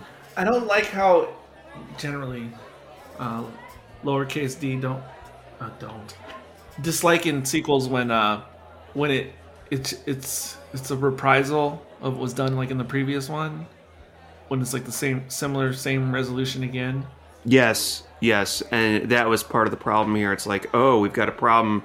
Um, let's call Father Morning, dude. how do you know Father Morning? Why did you just pick up the phone and say, "Hey, get me Father Morning"? Like, you know, there's no explanation behind that. Yeah, and they, we had that scene with him and like tending to a injured bird. Mm-hmm. I was like, there's some really lame symbolism. Yeah. Oh. Yeah, exactly. The injured bird, and then the bird dies. They did like a Lord, I believe they did like a Lord of the Rings uh, shot effect, trick shot effect during that scene when the it's almost unintentionally comical when the little crucifix falls off the wall and uh, lands on the floor. But they do this um, trick shot that Peter Jackson did in Fellowship of the Rings, where then the camera perspective goes down to the floor like mouse level, and the crucifix looks humongous. I bet you that crucifix in actuality was three or four feet long in real life, like lying before the camera in the shot. Do you guys remember that shot? And when when it bleeds, Yeah, when it bleeds, bleeds tears. I was thinking of uh, the last Planet of the Apes movie, Battle. Oh, I was like I've Carrie. But um, but uh, I don't know. I just, I just like that film effect. Uh, uh, Peter Jackson did in Fellowship uh, at one point. Frodo drops a ring in the snow, and the ring looks humongous because the camera perspective is the same. But then when you watch the making, the ring was like as big as like a tire rim. Uh, you know, th- they put like right in front of the camera. But anyway. You have mentioned every other movie except for The Exorcist Part Three in this in this podcast, era. Well, it it reminds me of many movies and many I have not mentioned. it it's it's a, because of the technique and the zaniness and every element you guys have said. It reminds me of so many things all put together. Um, but that is in no way a bad thing. but see, Eric, Actually, I kind of like that. I feel the same way. Things remind me of a million other things, but it's so derailing. I don't mind, of course. I, I think it's fun. Wait, which part? What's derailing? Just that that in and of itself? Yeah, just jumping off onto a million different things. I don't mind, but Well, if the movie works, it doesn't bother me at all. If the movie sucks, then what's the point? But you know. no, I just mean because yeah, the, it's everything's reminiscent of something, you know. But I know, but I mean heavily like, oh gosh, this reminds me. Like I was just thinking, it's weird that so much of this takes place in a hospital, and that just made me think of Halloween too for whatever reason. oh, But but you didn't do this with with Heretic too. You were you, or, or Exorcist Two, Exorcist Two, Heretic. You were fully in, zoomed in on that movie, focused on that movie. That didn't remind me of so many other movies except for the time period. Uh, which is fair. It's very unique. well, it did remind me a lot of movies, but this was even more so because it reminded me of other movies on a deeper level, like things that weren't as obvious as the connections in Heretic to other things. Yeah, I'd say there's not a lot of movies like Heretic. I feel like maybe unin um, unintentionally is the wrong word, but maybe because I feel like in some ways Silence of the Lambs is kind of reminiscent of this. Seven is definitely reminiscent of this. But I don't really know if the director saw it. It might have just been like they had a similar vibe or something. So I don't really feel like very many people saw Yeah, I don't know that. I think yeah, it's probably more coincidental. I think, uh, but Yeah. but but of course, the source material is similar to some of that other source of material, so then that would make sense that they'd be similar anyway. Um, I also thought it was weird think, thinking about the trilogy in that, um, you know, like you guys obviously like the first and third more. And I thought it was interesting how the first was, you know, a very low budget indie type feel type of movie. Hmm. I was surprised that this movie was a very low budget. Mm. I did not see that coming when Mm. I pushed play, and I think it's so weird how the d- really derided movie was like the blockbuster budget movie of of all of them, and it was kind of it was the flashiest as, as far as production was concerned, and it also also another thing that struck me because I don't I told you I don't I don't look at cast lists I don't look at synopsis before I watch a movie for the first time, so I remember seeing the opening credits to this movie and going, "Who's that? Who? What?" And George C. Scott being like the only name I recognized, and it made me think, "This is weird." I have no idea who all these names are. Whereas when you watch Heretic, oh really? Oh oh, it's just, you know star-studded cast. It's just You didn't recognize so uh. Grand L. Bush no. from uh, License to Kill? Oh, look, I recognized all, many of these people when I saw their faces, but when I just saw their names, I had no clue who the heck was in this movie except for George C. Scott. Yeah, I, I, I guess that's fair. I don't know. I, I feel like I recognized a ton of people, but I was just wondering why at the very beginning of the movie, going back to the very beginning, um, with the altar boy, um, and I don't know that actor's name by memory, but I don't know why I get a little charge every time I see him in anything, and he's in low key tons of things, including television. Um, the one who's the altar boy. the altar boy. Do you He mean has a like, brief he has a brief uh, discussion with Father Dyer, correct? Yeah, with the glasses. Yeah. Yes. That actor has been in a million things after this movie, and every time I see him in anything, uh, I don't know why I'm always like, "It's that guy," even though I don't even know his name. And I was kind of jazzed to see him in this, and this is the youngest I've ever seen him uh, Yeah. in all the things I've seen him in. I've probably seen him like in 30 things, um, playing like bit parts or character actor parts. Um, Um, but it struck me because he had the actor in real life, or as I perceive it, he has such like a heavy, I believe it's a New York accent, and then the father also has a New York accent, and I don't know. I was like, why are these two New Yorkers um, in this diocese in, in uh, Washington D.C.? I don't know. I don't know. Nobody But- cares about that. well, I, I'm not sure I've seen anything with him, but he, he didn't really look familiar to me.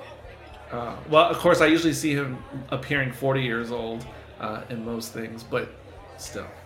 Oh, but I was gonna say, I really like the editing in this movie. Like, I feel like there's a lot of scenes where they like will just say something and then immediately cut away. Yes, yes, absolutely. Yeah, I, I, for, for whatever reason, I think that's it does a good job of keeping you kind of on edge with that kind of stuff. Again, with the book, it just felt like it went on for days and nothing happened. All right. Um, is it? Should we? Does anybody else have anything to say? Um, one more thing to say. okay. me too. Okay. Let's let's tell us about uh, tell us about uh, how this is like uh, Star Trek. I already did. yeah, we, we got that one, Sean. You got, you got to keep up, you know. Okay. And I'm pretty sure there's numerous Star Trek episodes where the killer keeps changing bodies and no one can figure out who's Oh, killing no. everybody. but probably numerous examples. But um, what was I gonna say? Oh, okay. So this movie, because every time me and Sean or me and anybody talk about movies on a podcast, I'm always really about the cinematography, the direction, all that kind of stuff, the behind the camera stuff, and and just the actual look of the movie itself. And of course, the movie's 1990, and production wise and visually, it has such a very middle decade between the a decades look. It's so 80s and super early 90s looking at the same time. Which is, I mean, I know it should be because it's 1990. I get it, but you watch other things from 1990 and, and some they No, no, no. no no no what Everything felt like that same period at this point. Everything I- I disagree. like you're the 80s. I disagree. I disagree. I disagree. Oftentimes, like let's say other movies that come out in 1990, some will just look like oh they're still in the 80s mode, and then there's others who you like oh no this is this is like representative of newer like the newer look that we're gonna see Hmm. more in the 90s. Like they tend to fall on one side or the other of the fence. I think a lot of Any examples? what what year what year were we doing when we did Dance with Wolves and Ghosts? Was that 1990? But that but whenever we did that year on the Best Picture podcast, that was one of those years where things fell uh, kind of on one side of the fence, except for Ghost, because Ghost was kind of like this movie, production wise, where it felt like it was in the middle too, uh, in my opinion, like because it felt like the newer suspenseful thriller movies that were going to come out later in the 90s, but then it still had it was barely holding on to the 80s look wise. But anyways, but I'm going somewhere else with this. so this movie curiously like lives between both decades in appearance and production.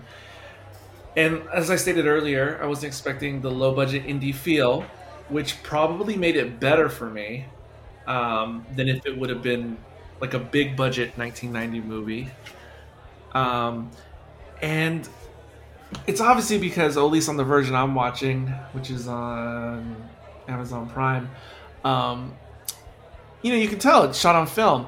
And this is more a side comment uh, about other movies. It that's kind of what takes me out of a lot of uh, indie movies post 2010 uh, in modern times because there's nothing wrong with an indie movie and some are amazing. But many of them i get taken out of because they're all shot digitally because i guess that's cheaper nowadays.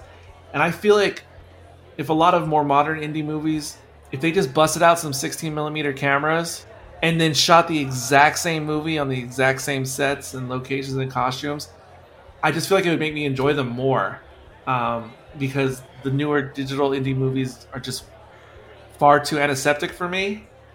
And this struck me as the exact opposite of that. And i just think that made the movie better for me.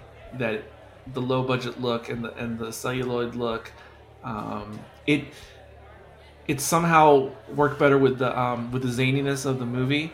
Um, last thing i'll say about this subject is what? No it reminds me of um, Planet Terror, um, the What? Robert The Rodriguez Blu-ray release. Uh, I don't know what he's talking about. Yeah, I, I'm completely lost. Planet Terror, Robert Rodriguez, The Grindhouse. Yeah, I know, I know that, but Yeah. I, I, I'm curious to see. But if you had the Blu-ray um, of that movie, obviously when you play it, it looks like the altered Grindhouse version, you know, with all the distress and everything, which is fine. And then I, I saw, you know, on the special features, it's like you get to watch the clean, undistressed version. And I was like, oh, that's so cool. I want to see what that looks like. And then you play it, and it just looks like a low-budget horror movie that was shot on an iPhone again. Uh, and it's just like, oh, like it just doesn't work. Like it has to look a little bit aged up. Um, but anyway, that's what I gotta say about I'm that. so baffled. Why? I, I, it's okay. It's okay. I am too. I, I am I drunk or is Eric drunk or are we all drunk? Why is that or- baffling? People at home know what I'm talking about. I'm trying to compliment the movie by saying it being of modest budget. It, it helps it all work better for me than if 11 million. 1990. I mean, it, Yeah, I I never got the low budget connection. I I thought this looked like a reasonably budget budgeted. no film. no no no no no no it's not no it's not 11 mil. no not for 1990 I, I did not get low budget from this. Heretic was like Oh, 15 mil production God. budget in 1977 or whatever 76 Yeah, but they went crazy with that one. okay just that is this is a low budget production morgan creek is a low budget movie studio circa 1990 I don't think 11 million is that low for 1990. I think that's pretty average. I don't think so strongly strongly disagree We did the year 1990 on the Best Picture podcast, and that's what um, i thought Yeah, and uh, that was the year of Dances with Wolves winning. Obviously, that's what i said That's bigger budget than this. But if you look at Heck something, yes. oh, hold on, hold on. But if you look at something like Ghost, come on. looking up Ghost for the budget. was Ghost- sean out of the room when i just said all this Guaranteed Ghost. How did you know I was out of the room? because i said all this that you're saying now Oh, I'm sorry. I w- I actually did hit mute. i and went to started pee. talking about those movies when i went on this jag I'm so sorry. I went. I muted and went up to go to pee. Okay, I'm Caleb, so don't sorry. cut this out. Caleb, don't cut this out. We don't need a director's cut. We don't need studio intervention. Okay, Ghost was about Ghost was about 10 million more. Telling you, this is a low budget movie, relatively Well- speaking, and I gu- I guarantee you, eight million of that eleven million went to George C. Scott. I'm telling you. Now, to be fair, when I think low budget, early 90s, I think something like Samurai Cop. So, I mean, I might be just in a completely All right, different that's realm. that's I that's not agree. what I'm talking about. I, I agree mean, with a this. low budget- with this. I mean, I mean, a low budget studio movie. Come on, get This seems average budget for a studio no, flick. no, no, Yeah. no, no, no. I agree. I agree. I completely disagree. You know, it was probably barely more expensive to produce than Pulp Fiction. Barely. Because that's another low budget movie, relatively speaking. Ah. But that was four years later. I mean, Reservoir Dogs, I think, was what? I'm telling you, this is a Morgan Creek. That is a subsidiary of Carolco Pictures. Come on. Jeez. What crazy land are you guys coming from where this is a big budget movie? I'm not disagreeing with. All I need to say is watch. Okay, get the DVD of this. Get the DVD of Silence of the Lambs. They're one year apart. Put them on two monitors and hit play, and you'll you tell me which one's the low budget movie. I'm, I'm Oh no no no no no no no no no! Silence of the Lambs. I don't know what the budget is. I'm speaking out of turn, but um, you've got a lot of actor uh, acting quality in that. But I, I that does not strike me as a, ha- a high budget film. That really million. does not. I'm not saying it's a high budget looking film, but I'm saying it is if you play it side by side to this movie. That's what I'm saying. I've seen. I say they're night and day in appearance. Wait, what? No, Caleb? no, no. It, it was 19 million. Silence of the Lambs was? It was, yeah. I've seen that movie. I don't even know how many times, but I, I don't think the difference is night and day. I think it's dawn and I don't know, like 10 a.m. I strongly Okay, I think disagree. I agree. now I haven't actually performed this experiment that I'm talking about, but now you're making me feel like I have to because because that movie strikes me as a, as a much not an expensive looking movie, but it, it looks so much more modern be- because of the way it was done, and it, that makes it look more expensive. The technique. Now, if you're talking about the exorcism and exorcism at the end, fuck, I'm drunk. I mean, there, there, I can see it. They probably gave like twenty grand to that. Just, ah, just slap something together, grab some Yeah, duct tape and some lights. I am not even talking about that. I, I, I, I grant, I'll grant you that, but I'm not, I'm, I'm not even putting that on the table. I'm leaving that off the table. I table. think it might be more than that. It's unimpressive to us right now, but you know that there was no, yeah, there was CGI to that. I mean, this But thing was- has no, like no, no, no CGI, but no. This thing looks like it was shot like with the production crew who worked on Dukes of Hazzard. Uh, Oh, it's come probably, It's on. probably because it's Oh, probably because the scene I'm man. watching in front of me right now. Fonzie, Fonzie, you're jumping the shark here. No, but that no, no, hold on. I'm not saying Dukes of Hazzard is that bad uh, visually. See, guys- Oh, my examples aren't working, you guys, because you guys are all over the map. no, you're all over the map. No, you you guys are positing that this looks like a, a decent budget movie for its time. I completely does. disagree with it that. does. No, no, no.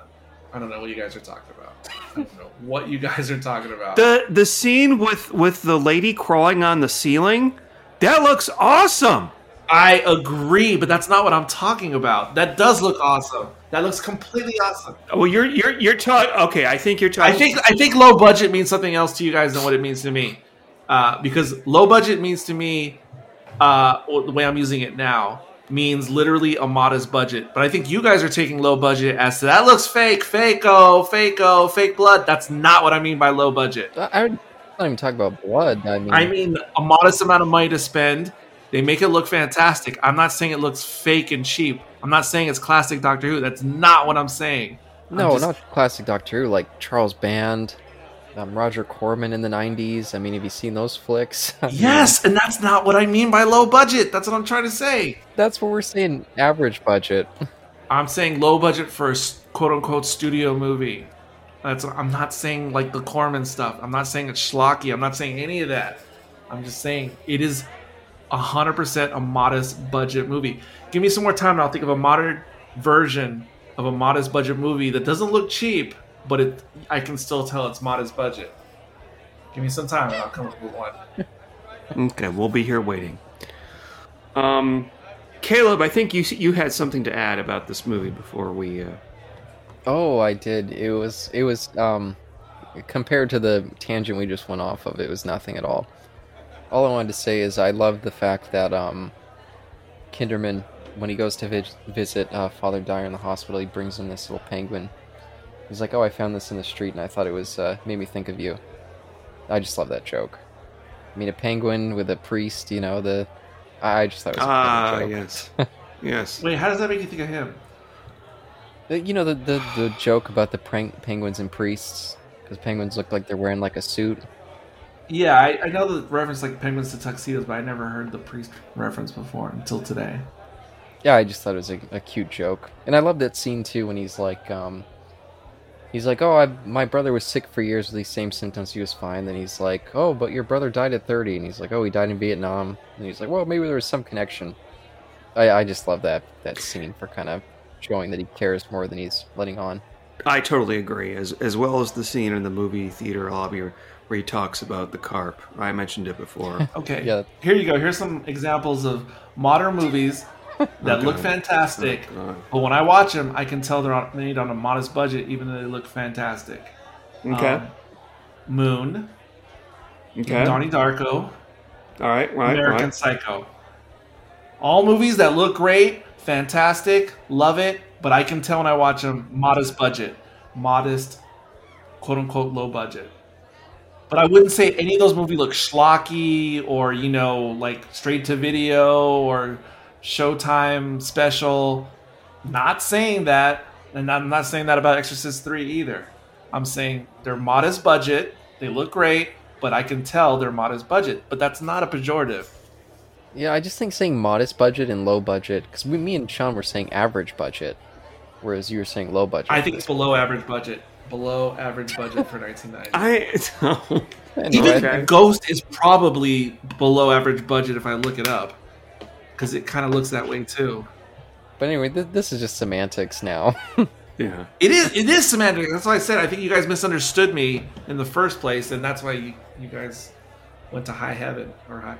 But you're you're saying low budget. I mean, that's uh, when you say low budget, we think of a different realm. I think. True, but that that's why I, I try to couch it in low budget for a studio film, like a, a legitimately named studio. I guess that's fair. Thank you. Uh, Prosecution or defense rests. the Fly 2, I feel like that came out around this time, didn't it? Okay, that's direct to video quality. But that's a studio. and the film. first one is low budget, by the way, and the second is basement budget or under basement budget, TV budget. Yes. But yeah, I'm pretty sure it was Yes. a I think it was because it was made in Canada. damn, damn. I feel slapped. You don't have to own it. I'm just speaking the truth. No, I, I'm just kidding. I don't care. Come on. Jeff Goldblum to Eric Stoltz. Well, Eric Stoltz wasn't he supposed to be in Back to the Future? I mean, that was a big star. You know, he's on the Yeah, they, you can find cutscenes with him in the park. I think Sean stepped out again. No, I'm not. I'm here. I'm here. Yeah, and I mean, wasn't Eric Stoltz? I mean, he was in Pulp Fiction, Killing Zoe. I mean, the guy. He, he no, he's a- great, but I'm just saying that. I- I'm just kidding. Yeah. I, I've got no love for Eric Stoltz. All right, enough penis in the jar talk. Let's rate this. All right. thank, thank goodness.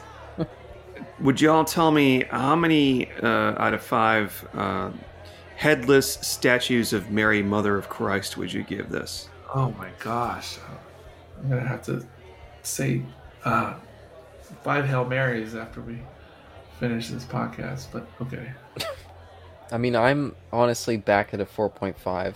Brilliant mood piece, filled with great performances all around. Um, I think Blatty.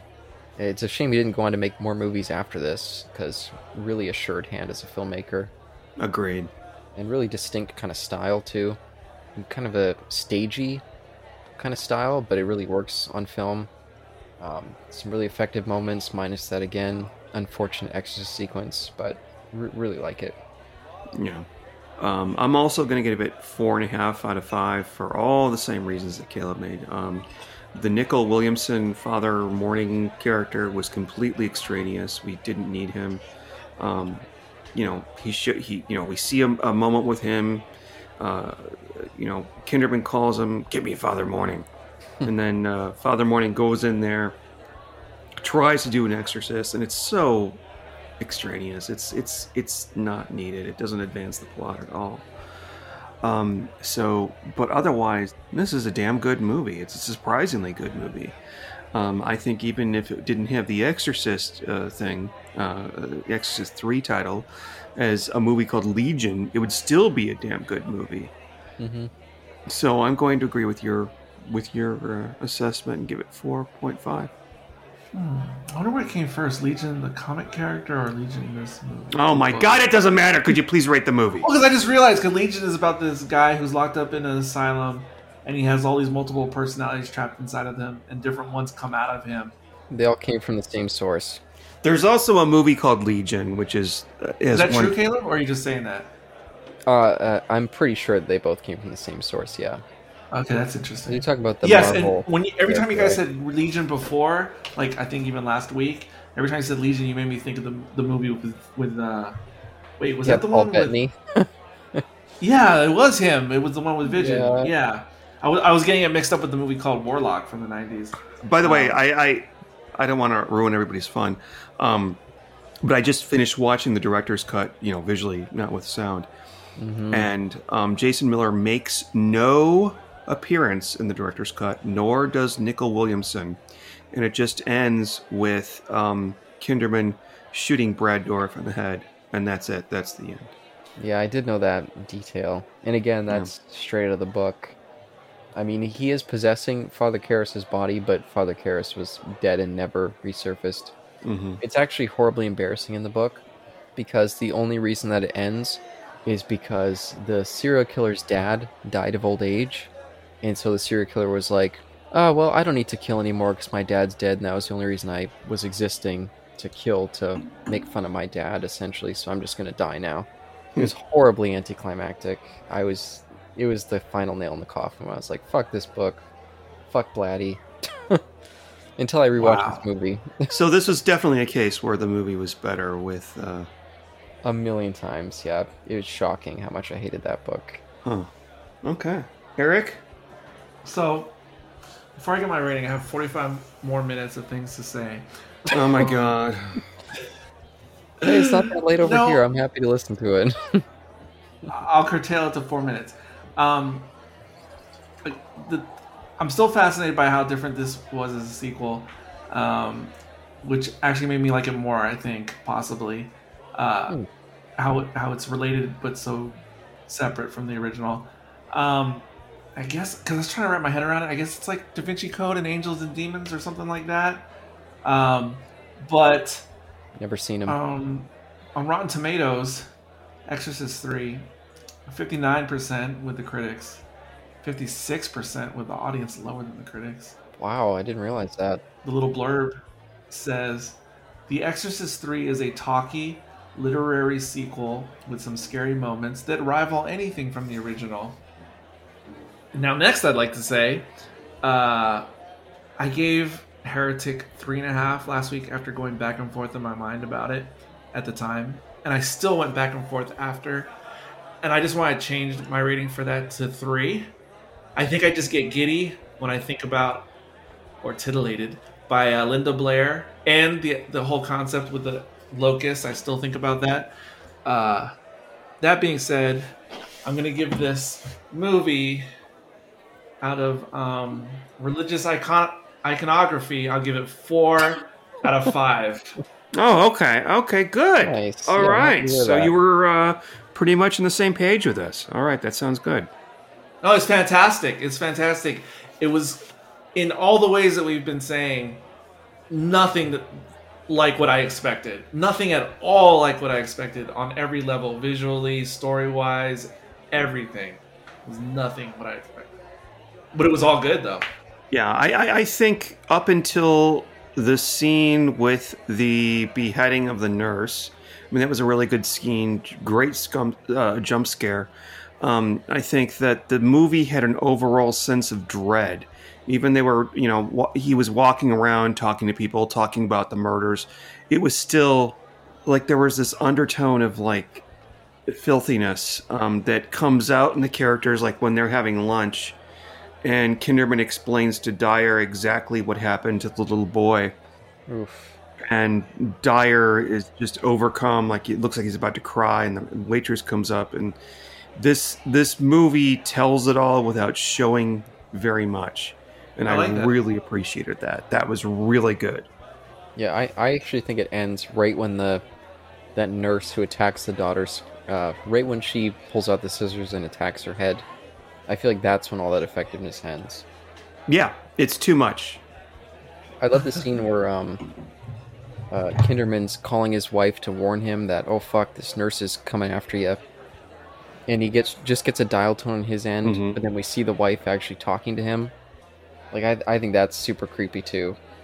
It's just unfortunate once she pulls out the scissors and we get that weird um kind of speeded up shot. It just looks silly and bad. And But yeah, I agree. I agree about that. I think that realistically, she would have just killed, um, you know, the wife, the daughter, and the grandma on, in, in, right when she got there. I, I, I, I don't understand why they, she waited until. Okay, what? go ahead. Go- agreed. No, but you know why that didn't really throw me? I was, and I've been trying to figure out why this whole discussion, and I, it just popped in my head what that reminded me of the weird sped upness of the cutting scene.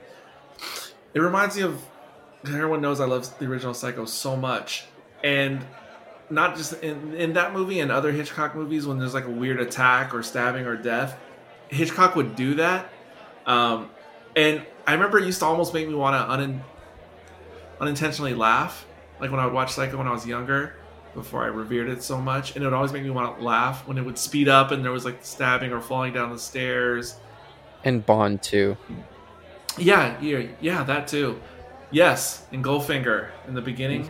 Uh, Thunderball for me. yeah, and then I was on the Criterion set. I can't remember the name of it. Oh, I think it's The Man Who Knew Too Much, the the, the original, the older version. Mm.